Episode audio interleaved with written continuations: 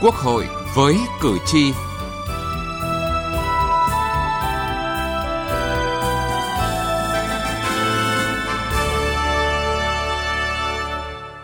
Thưa quý vị và các bạn, một trong những nội dung quan trọng nhận được nhiều ý kiến khác nhau khi sửa đổi bộ luật lao động là vấn đề thời gian làm thêm và tiền lương làm thêm giờ. Quy định thời gian làm thêm và tiền lương làm thêm giờ như thế nào để đảm bảo cuộc sống của người lao động nhưng cũng đồng thời bảo đảm lợi ích của người sử dụng lao động là điều không đơn giản. Đây là nội dung chúng tôi đề cập trong chương trình Quốc hội với cử tri ngày hôm nay.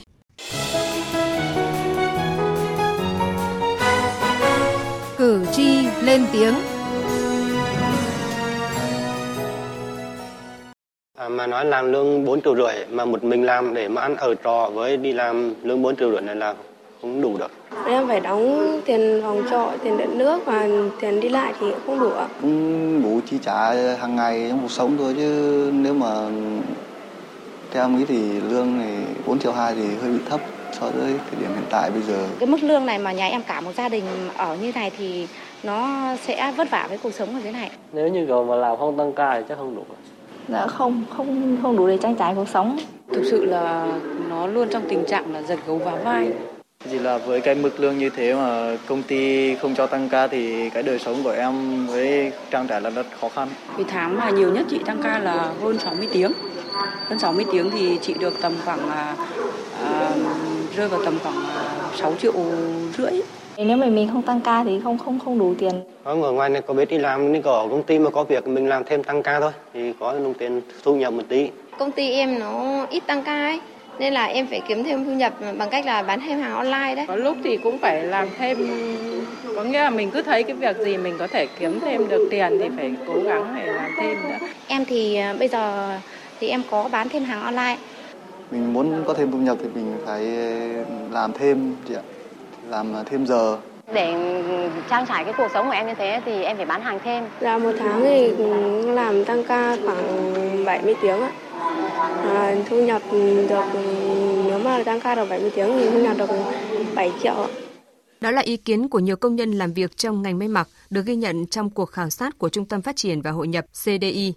Theo kết quả khảo sát của trung tâm này tại các doanh nghiệp dệt may, tổng thu nhập trung bình của người lao động khoảng hơn 6,4 triệu đồng, trong đó lương cơ bản chiếm 64% tổng thu nhập của người lao động, khoảng hơn 5 triệu đồng một tháng. Các khoản phụ cấp, lương tăng ca, thưởng khác chiếm khoảng 36% tổng thu nhập. Tuy nhiên đây là khoản có thể bị trừ hoặc không nhận được vào những giai đoạn ít việc. Vì vậy thu nhập của người lao động không ổn định. Hơn 50% người lao động được hỏi cho biết thu nhập hiện tại chỉ đủ cho các nhu cầu tối thiểu hàng ngày mà không đủ cho các nhu cầu khác như hỗ trợ gia đình hay tiết kiệm đề phòng rủi ro.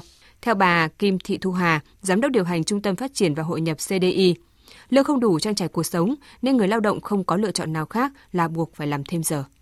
Chúng tôi nhận thấy rằng là lương cơ bản của người lao động trong ngành may khá là thấp. Thì phần lớn à, người lao động à, tham gia các cái khảo sát của chúng tôi cho biết rằng là mức lương của bản của họ chỉ à, sấp xỉ hơn mức 5 triệu mốt. Trong khi đấy thì cái mức chi tiêu ở với các cái khoản chi tiêu cơ bản của họ thì thậm chí lại còn nhiều hơn mức đó. Như vậy là bản thân cái lương cơ bản đã không đủ để chi trả cho cái nhu cầu sống cơ bản của người lao động và do đó thì người lao động chỉ có hai chiến lược một là có thể uh, giảm chi tiêu tới mức tối đa hai là họ làm thêm tới hết mức có thể như vậy thì phần lớn người lao động không có sự lựa chọn về việc là làm thêm giờ hay không bởi vì đấy là một trong những cái chiến lược uh, cơ bản của họ để có thể đảm bảo cái mức sống của họ cũng như là cái nhu cầu sống của gia đình. À, vâng thưa quý vị và các bạn, mong muốn làm thêm giờ là nhu cầu của người lao động khi đồng lương cơ bản thấp. Khi làm thêm giờ, họ còn bớt được những khoản chi phí cho điện, nước và các chi phí sinh hoạt khác. Cũng chính vì nhu cầu này của người lao động nên là nhiều doanh nghiệp họ sử dụng người lao động làm thêm giờ thay cho việc tuyển dụng thêm lao động mới. Tuy vậy, làm thêm giờ quá nhiều sẽ ảnh hưởng trực tiếp đến sức khỏe của người lao động, năng suất làm việc. Người lao động làm thêm giờ đương nhiên mang lại lợi ích cho chủ sử dụng lao động, đặc biệt trong những thời điểm để kịp tiến độ giao sản phẩm cho khách hàng. Là một trong những ngành có đông lao động và chịu tác động rõ rệt của quy định làm thêm giờ, ông Trương Văn Cẩm, Tổng thư ký Hiệp hội Dệt may Việt Nam bày tỏ quan điểm đồng tình với đề xuất bỏ quy định làm thêm giờ theo tháng, khi đây được xem là mấu chốt trong vướng mắc của các doanh nghiệp.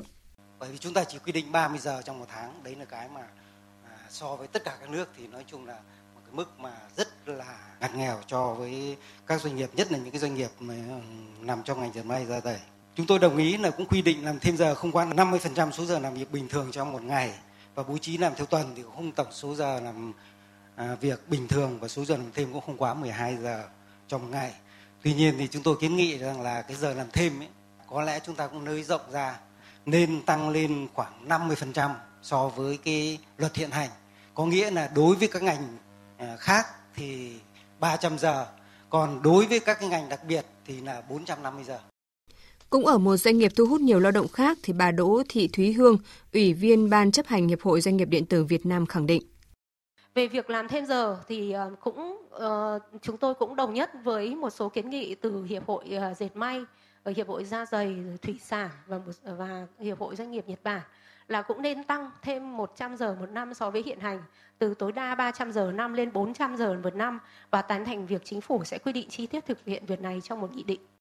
Còn ông Nguyễn Hoài Nam, Phó Tổng thư ký Hiệp hội Chế biến và Xuất khẩu Thủy sản Việt Nam VASEP cho rằng Chúng tôi thực sự thấy rằng với cái đề xuất 400 này là một cái sự cơ học. Tôi nói cơ học là vì sao? Bởi vì trong những cái văn bản mà chúng tôi kiến nghị của các nhóm ngành hàng mà tôi đã xem đều có những phân tích dựa trên cả ba chân. Đó là chân thực tiễn, chân pháp lý và chân gọi là thông lệ quốc tế. Thông lệ quốc tế thì rõ rồi đúng không ạ? Thực tiễn thì chúng em đã nói rồi, ngành của em ấy mà là ngành phục vụ cho nông ngư dân. Ngư dân người ta đi khai thác thì biển nó theo gió, theo bão ở ngoài, khi nó về một lúc là nó về cả hàng trăm cái tàu hàng nghìn tấn cá nó ập về mà không bảo đảm giữ ở dưới không độ C ấy, nó thối. Chưa kể cái chuyện đơn hàng nó còn theo mùa mùa Noel, mùa lễ, mùa Tết. Tất cả những chuyện đấy nó là thông lệ quốc tế. Muốn có một cái đề xuất cho nó có căn cứ hơn, tôi đề xuất là 450 giờ, tức là tăng 50% so với cái ngưỡng của hiện tại và bỏ cái khống chế gọi là cái cái kiềng, cái kiềng mà theo khống chế tháng. Ông Bùi Đức Thịnh, Chủ tịch Hội đồng Quản trị Công ty Cổ phần May Sông Hồng thẳng thắn bày tỏ. Những đơn hàng nó không nằm trong cái kế hoạch của mình, nó phá vỡ tất cả những dự định của mình giờ kéo dài thời gian không kéo thì không thể làm được. Không không không hoàn thành là không ai muốn kéo dài thời gian làm gì cả. Nhưng bất đắc dĩ phải làm trong cái việc như vậy. Tức là để cho doanh nghiệp có một cái khoảng không gian để nó tự xoay sở trong cái chuyện đó, có thể thế này với thế kia, nó không vi phạm. Theo đại diện của các hiệp hội doanh nghiệp doanh nghiệp cũng chịu nhiều sức ép, đó là việc hàng năm phải điều chỉnh tăng lương cho người lao động, trong khi giờ làm thêm thì không chế thấp. Lương tăng, tiền xăng, tiền điện đều tăng giá vật tư nhập về cũng tăng, trong khi giá thành sản phẩm không tăng, còn bị đối tác dìm giá. Một số doanh nghiệp còn cho rằng quy định hiện hành hay như trong dự thảo có phần nghiêng về phía quyền lợi người lao động nhiều hơn. Những vấn đề từ thực tiễn cuộc sống đang cần được lắng nghe, nghiên cứu, xem xét kỹ lưỡng khi sửa đổi Bộ luật Lao động. Từ nghị trường đến cuộc sống Thưa quý vị, thưa các bạn, dự thảo Bộ luật Lao động sửa đổi đưa ra quy định đảm bảo số giờ làm thêm của người lao động không quá 50% số giờ làm việc bình thường trong một ngày, bảo đảm số giờ làm thêm của người lao động không quá 200 giờ trong một năm, trừ một số trường hợp đặc biệt do chính phủ quy định thì được làm thêm không quá 400 giờ trong một năm.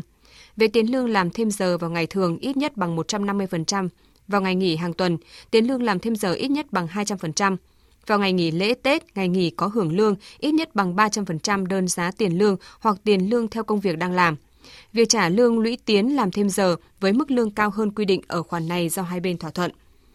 Quy định thời giờ làm thêm và tiền lương làm thêm như thế nào để đảm bảo cuộc sống cho người lao động nhưng cũng đồng thời đảm bảo quyền lợi của người sử dụng lao động là vấn đề cần được tính toán, nhận được nhiều ý kiến của các đại biểu Quốc hội. Theo ông Giàng A Chu, Phó Chủ tịch Hội đồng Dân tộc của Quốc hội, việc mở rộng khung làm thêm giờ tối đa là 400 giờ trong năm là phù hợp. Ờ, nguyên tắc thì là phù hợp với điều kiện hiện nay là cái khối lượng công việc thực chất hiện nay là nó tăng lên. Ờ, một mặt đây là do cái sự phát triển kinh tế xã hội của đất nước và cái việc mà định lượng cho tất cả những cái khối lượng công việc là chúng ta cũng chưa định lượng được hết. Thứ hai nữa là cái tính chất lương tuy đã có nhiều cố gắng nhưng mà so với khu vực hay là so với trên thế giới thì trên thực tế là cái lương của chúng ta cũng là lương thấp. Ông Ngô Trung Thành, Ủy viên Thường trực Ủy ban Pháp luật cho rằng việc tăng khung thỏa thuận giờ làm thêm tối đa là phù hợp với yêu cầu thực tế. Tuy nhiên, cũng có những mặt trái mà doanh nghiệp có thể lợi dụng.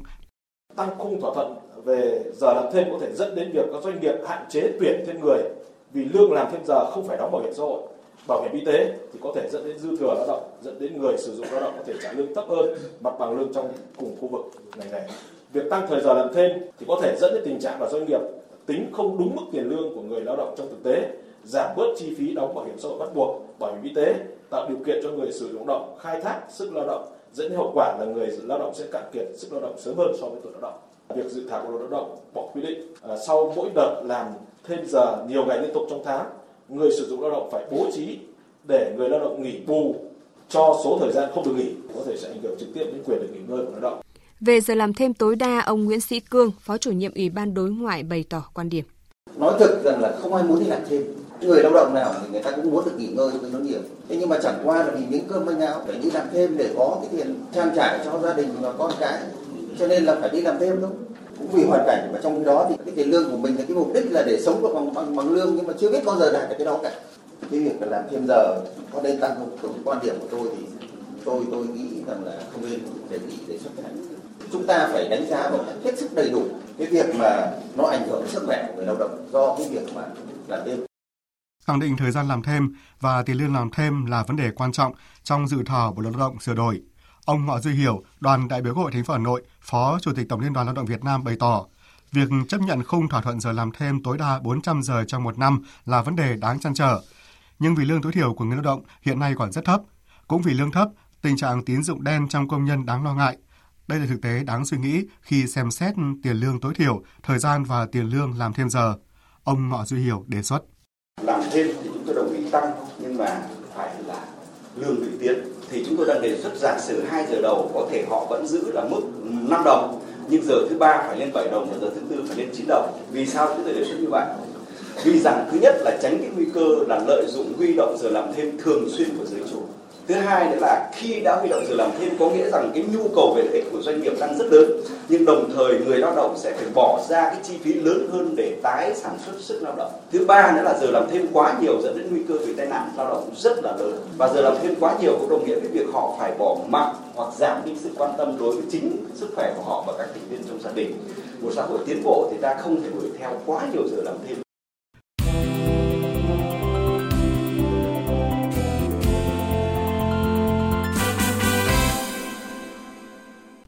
Đề xuất tiền lương làm thêm giờ được tính lũy tiến nhận được nhiều ý kiến.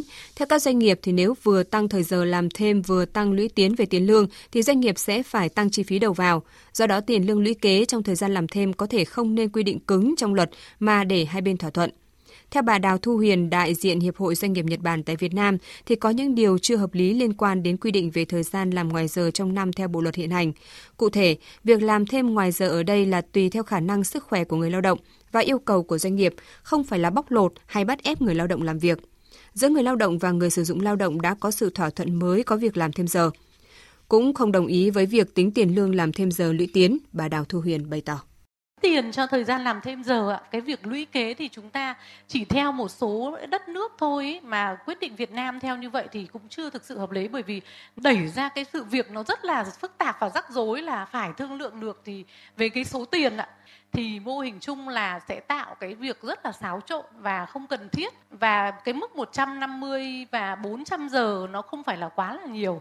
Để chúng ta có thể là là nói rằng là người làm, lao động làm việc quá nhiều và anh phải trả cái tiền quá phải xứng đáng với cái bản thân họ làm ra. Xin kiến nghị là không tính cái gì lũy kế trong thời gian làm thêm giờ.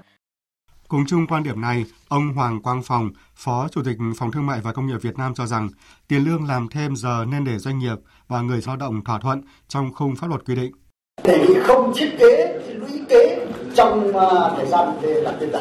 Và cái này theo cái sự thỏa thuận xin báo cáo chỉ là trên hai mươi à, hai mươi à, trên hai và số chúng tôi cũng làm thế chúng tôi thỏa thuận với chủ nhật ngày tết là bao giờ cũng hơn có những ngày tết mà trả có khi là ba trăm phần trăm thế là cái đó thỏa thuận giữa người lao động và người chủ sử dụng lao động trong đó Mục tiêu của việc tăng giờ làm thêm nhằm đáp ứng nhu cầu của cả doanh nghiệp và người lao động. Vì hiện tại, lương cơ bản còn thấp và thu nhập của phần lớn người lao động không đủ sống. Đối với tất cả các trường hợp làm thêm giờ, người lao động sẽ được trả lương cao hơn và đây là thỏa thuận giữa người lao động và người sử dụng lao động. Tuy nhiên, một thực tế là mối quan hệ giữa người lao động và người sử dụng lao động là bất bình đẳng, nên sự thỏa thuận này thường khó đạt được. Đa phần sự không thỏa thuận được đều liên quan đến vấn đề lợi ích. Việc xây dựng luật là phải giải quyết vấn đề thực tế, luật phải dự báo được thực tế này mới có tính khả thi. Nghị trường bốn phương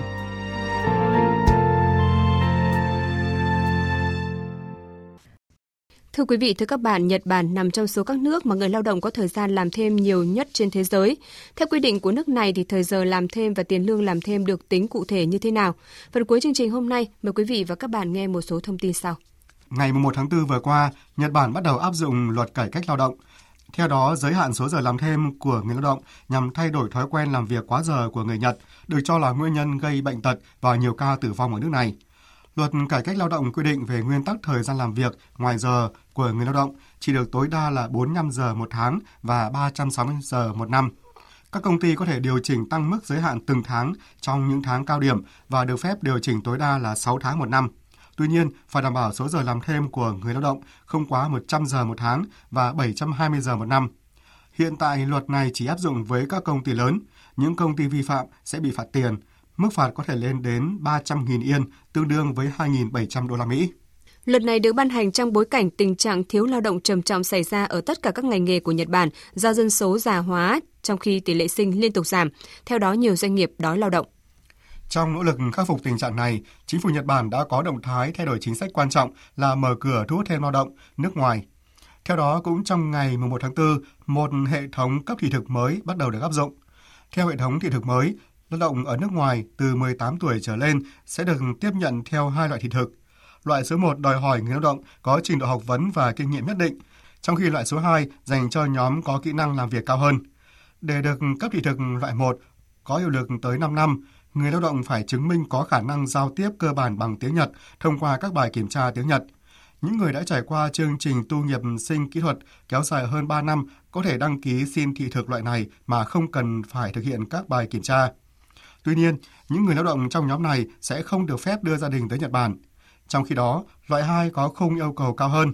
Theo đó, người lao động phải vượt qua bài kiểm tra kỹ năng cấp độ cao hơn. Tuy nhiên, những người này được phép đưa gia đình đi cùng. Số lần gia hạn thị thực cũng không bị hạn chế, từ đó mở ra cơ hội định cư tại Nhật Bản. Ngoài những điều khoản quy định về số giờ làm thêm, luật cải cách lao động của Nhật Bản cũng bao gồm điều khoản đảm bảo trả lương tương xứng với công sức của người lao động, dự kiến có hiệu lực từ tháng 4 năm 2020. Tiền lương làm thêm giờ hiện nay của Nhật Bản được tính như sau. Trong giờ làm việc bình thường, tiền lương tăng 25% ngoài giờ làm việc chính thức. Trong giờ làm thêm từ 10 giờ đêm đến 5 giờ sáng, tiền lương tăng thêm 50%. Trong giờ làm việc vào ngày nghỉ lễ Tết, tiền lương làm thêm tăng 35%. Nếu tiền làm thêm chưa được trả trong quá khứ, bạn có thể đòi tiền làm thêm của mình. Khi đó cần có bảng lương, thẻ bấm giờ, lịch làm việc và những ghi chép về ngày làm việc của thực tập sinh để làm bằng chứng. Thưa quý vị và các bạn, Tiết mục nghị trường bốn phương đã kết thúc chương trình Quốc hội với cử tri hôm nay. Chương trình do biên tập viên Vân Hồng biên soạn. Cảm ơn quý vị và các bạn đã quan tâm theo dõi.